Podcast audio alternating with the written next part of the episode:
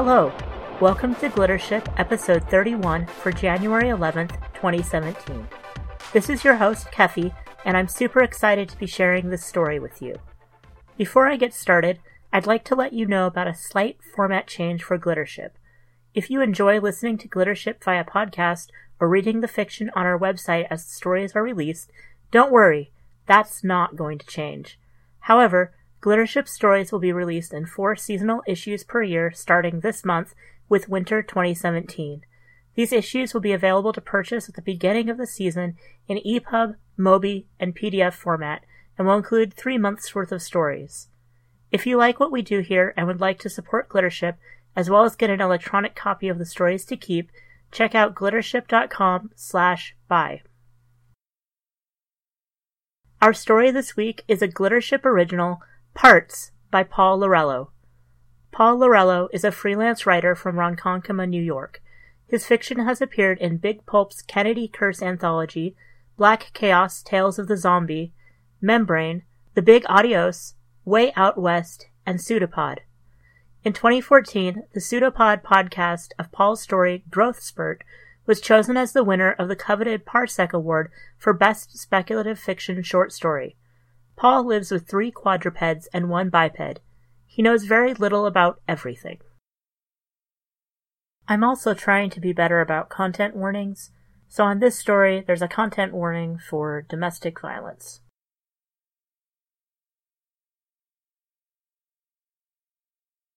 Parts by Paul Lorello. Read by Keffy R. M. Kehrli. I honestly don't think anyone on earth was ever happier than Jake was when Bobo Schmooley's index finger arrived by special courier on Tuesday. I was the one who got stuck signing for it and paying the non breakability reward, while Jake stood right there in the subcooler, jumping up and down and slapping at his sides.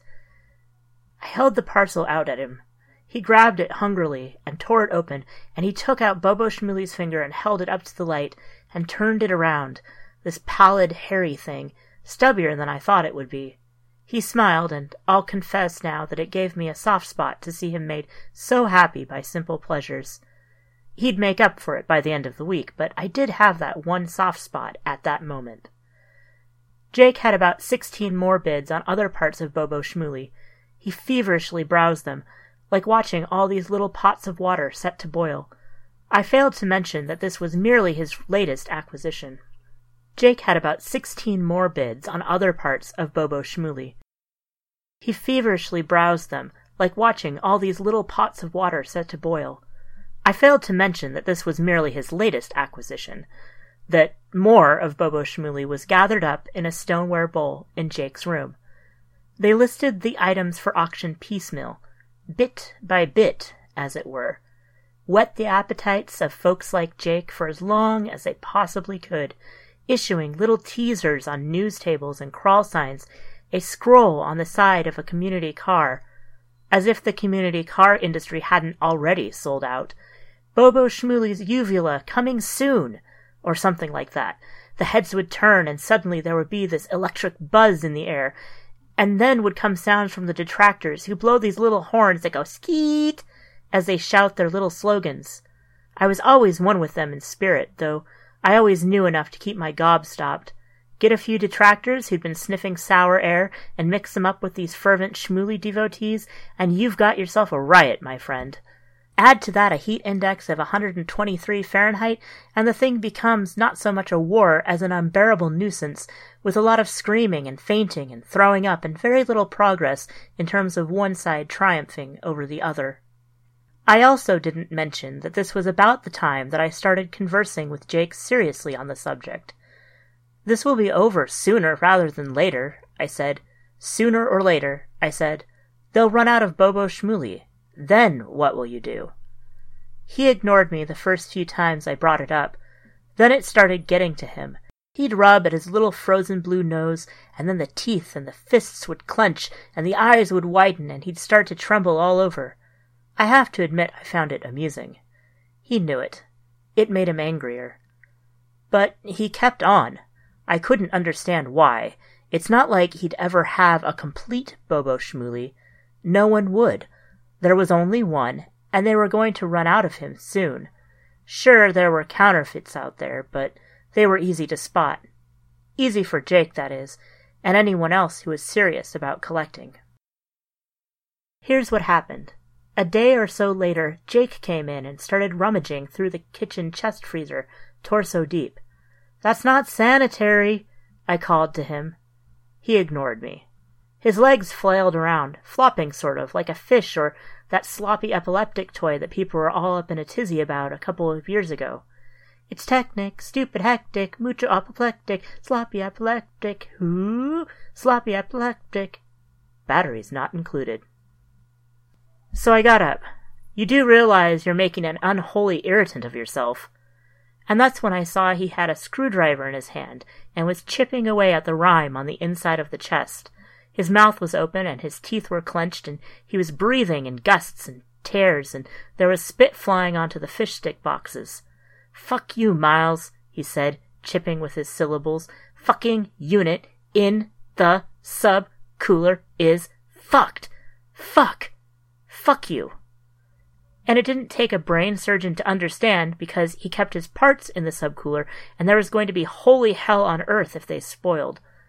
I looked through the subcooler window and saw a thin fog forming in splashes across it.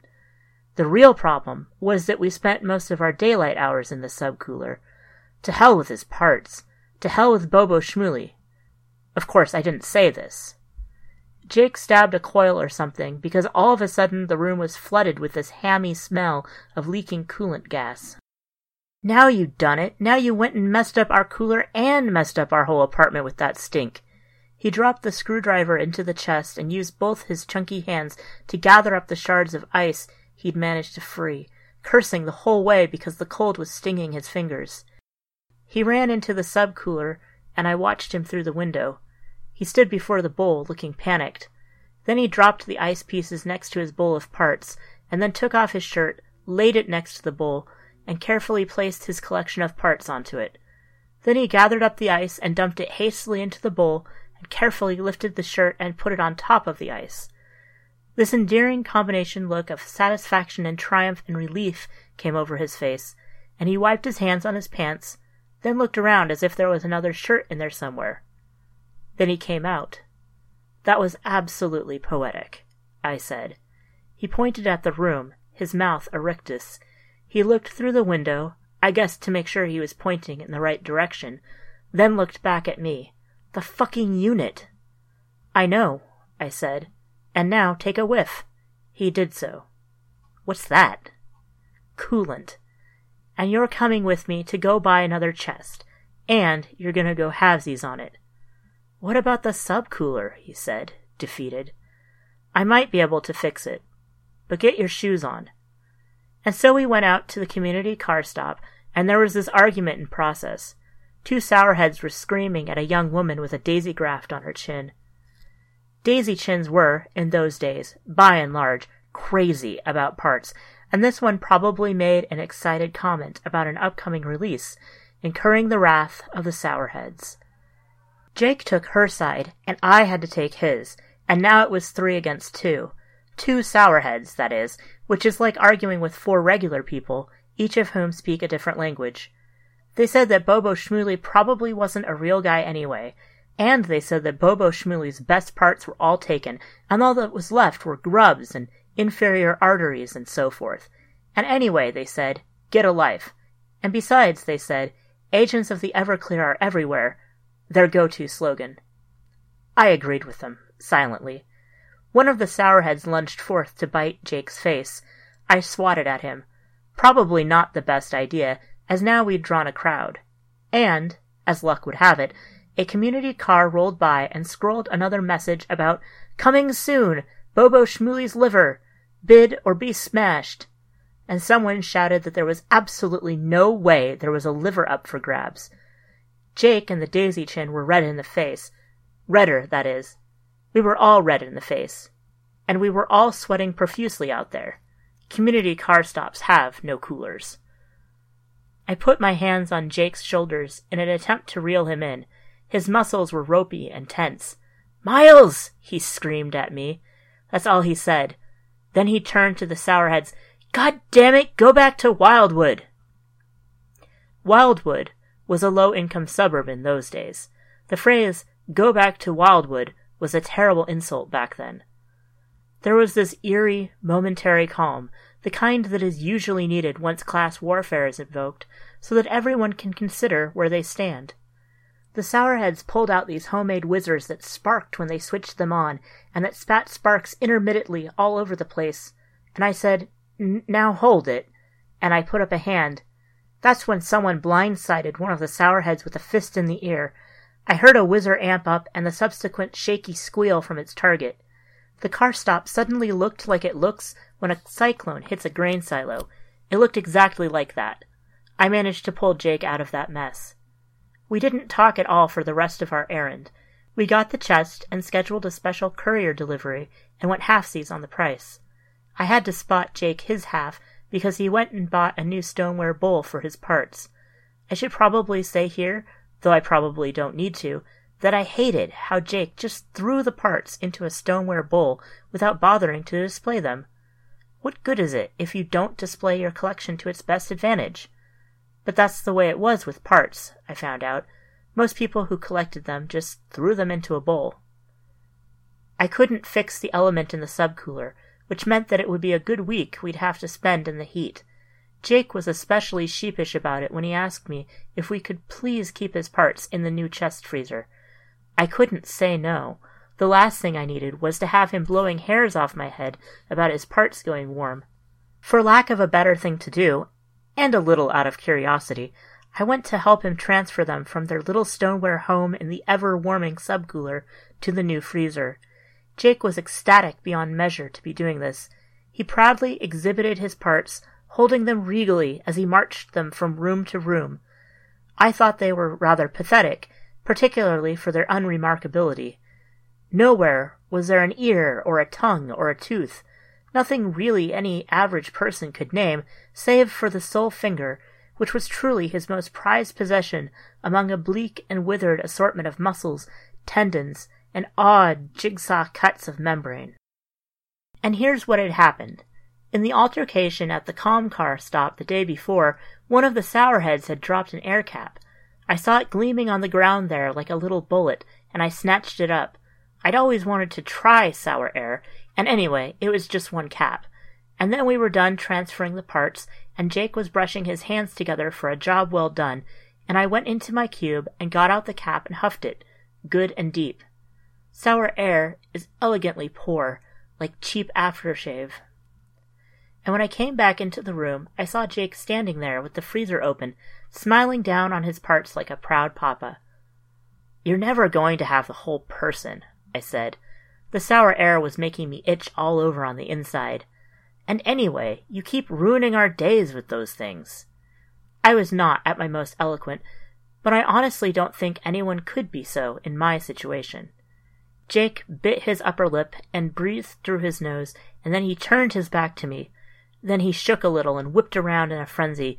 You've proved to me they aren't him! I had said nothing about them not being Bobo Schmooley, and I told him so.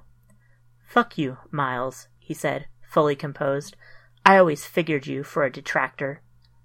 The drug was a wonderful thing, for it evened me out where I needed it. Let's talk this over in the subcooler, I said calmly.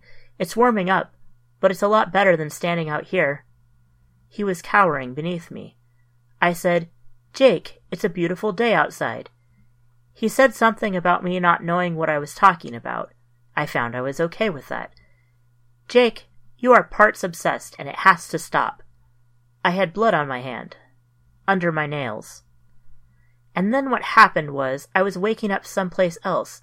I was in the subcooler, and it was dark, and I was lying down, and Jake was sitting next to me and cradling his wrist and weeping silently. I won't go through the whole scenario, only that Jake told me through his tears that I'd been screaming nonsense when I grabbed his wrist and tore it open with my nails, and I said the most awful things to him and about his parts. His sobs got heavier. I felt like I was dying inside when you did that. I sat up. My head screamed in pain, and there was a dull buzzing or ringing inside there somewhere, fading as if attached to a dream. I caressed the back of his neck, and he shriveled up and then let go all at once, sobbing miserably. I think I was crying too. I don't remember. It was a terrible day that ended in a terrible night. I woke up the next morning, and Jake was still asleep, curled up like a dog next to me. We were both drenched in sweat. The browser wall lit up with a silent message that said Jake had just won another auction. A five inch sliver of Bobo Schmooley's right shoulder blade would be arriving soon.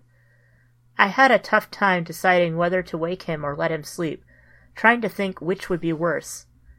I came to the conclusion that letting him sleep through it would be worse, but I didn't want to wake him. I didn't want to have to get excited about parts. I was through pretending. The next day was when the bad stuff happened. Jake's new part arrived. The special courier was a snarling thing that stunk of sour air and chicken scat. Special couriers get bad press so often, it's hard not to join in sometimes. I gave the parcel to Jake. He kept his head down when he grabbed it from me, and he took it into his cube in the subcooler. About an hour later, he emerged with this dour look on his face. He pointed behind him. Scapula, he said. Then he slunk back into his cube. A minute or two later, I heard him call, Come in here, Miles. It's highly probable that I don't know what I'm talking about. Grudgingly I went, knowing full well it would come to no good end. Jake was holding up two identical pieces of bone. It can't be a dupe, he said. They're the same, I said. A scapula is. What do you call it? What do you call something that's different when it's either left or right? He shifted his gaze from one part to the other. Well, that does it then, I said, and I left him there. The heat was unbearable. The subcooler regulator part was due to arrive in six days. We bought a couple of ice dollies to sleep with. That helped a little. Sometime the next afternoon, I realized Jake had not spoken to me for the past twelve hours. I guess you don't pay any attention to certain things you'd rather not admit to, or maybe there is a superstitious wrinkle in all of us that makes us afraid to notice something for fear that it may not actually be there. Whatever the case, I was grateful for Jake's silence. I could keep to myself and read and sniff sour air. I neglected to mention that I ordered a case of caps the day after my first experience with the stuff. It came later on in the day. The package had been tampered with, and the case was three caps short. It's no secret that special couriers palm a couple here, a couple there. I filed a euthanization request against the special courier that delivered the parcel. Back then, you still had to submit euthanization requests in person. I was lucky that I didn't have to wait long online. I'd heard horror stories. I should hear back in four weeks to schedule my secondary assessment exam. By then, I probably won't be interested anymore. I looked up, and there was Jake holding a piece of ice to his lip, tears streaming down his doughboy face. The air made me not care about Jake so much. It even gave me a strange confidence about the future and I know why it is that sourheads are often regarded as psychics. But then I saw him standing there with a bag of stuff packed, and I looked, and the new stoneware bowl was gone. I didn't want to look in the new freezer, but I did. He watched me look, and he didn't say anything. I brought him into the subcooler and told him to sit. Jake, this is all about parts, isn't it? Parts caused all this, and now parts are gonna end it. I'll collect them with you and we'll start new, okay? We'll make it like nothing ever happened, and your wrist and your lip will get better, and there'll be parts for everyone, right? Bobo Schmooley forever and all that? He breathed through his nose. It looked as though acquiescence was trying to escape in a sneeze. Mm-mm. No. No. Come on, Jake. Be a man. No. You don't get it, because underneath it all, you don't believe. And you hit me. I went to take his head, but he shrunk away. I'm sorry I tore your wrist and hit you in the face, Jake. He didn't respond to that, and it made me more ashamed to look at him. I was thinking maybe the air caps were a bad idea to begin with, as it amplified every emotion. So I decided never again with those blasted things. I'm moving out, Miles. Don't do that, I said, huffing another cap. No, I can't stay. You hate me enough to want to do some serious damage like this. Here he fingered the muddy skin patch on his wrist. There was a buzz of hate and fear inside me. Who's going to take care of you? Don't worry about me, he said. I won't be hurt any more by you, and that's all that matters right now. Alls I know is I can't stay here. Here he started to cry. His chin was on his chest. I told him the subcooler part was coming soon. You can abuse me all you want, but don't tell me my parts aren't from the real man. I know I shook my head to this. Jake rubbed his eyes with the collar of his dingy shirt. I've been doing a lot of mulling over this the past 24. Miles, if you're gonna get along in life, you have to understand something. He took a couple of long, clear breaths with no sob sucking in between. You can't tell me, or anyone for that matter, that their parts don't belong to anyone. Because if there isn't a name attached, it's just parts. You understand? Without a name, we're all just parts. Do you understand? I needed some more air, and even while I squirmed, he even had the audacity to put his hand on my arm. Do you understand, Miles? I thought about it for a moment.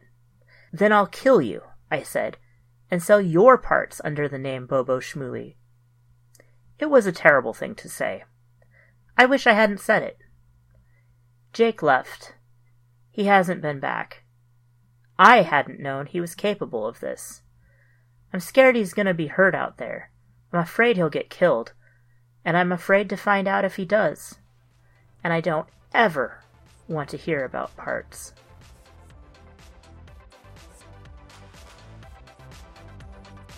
Parts is copyright Paul Lorello, 2017. This recording is a Creative Commons Attribution Non Commercial No Derivatives license, which means you can share it with anyone you'd like, but please don't change or sell it.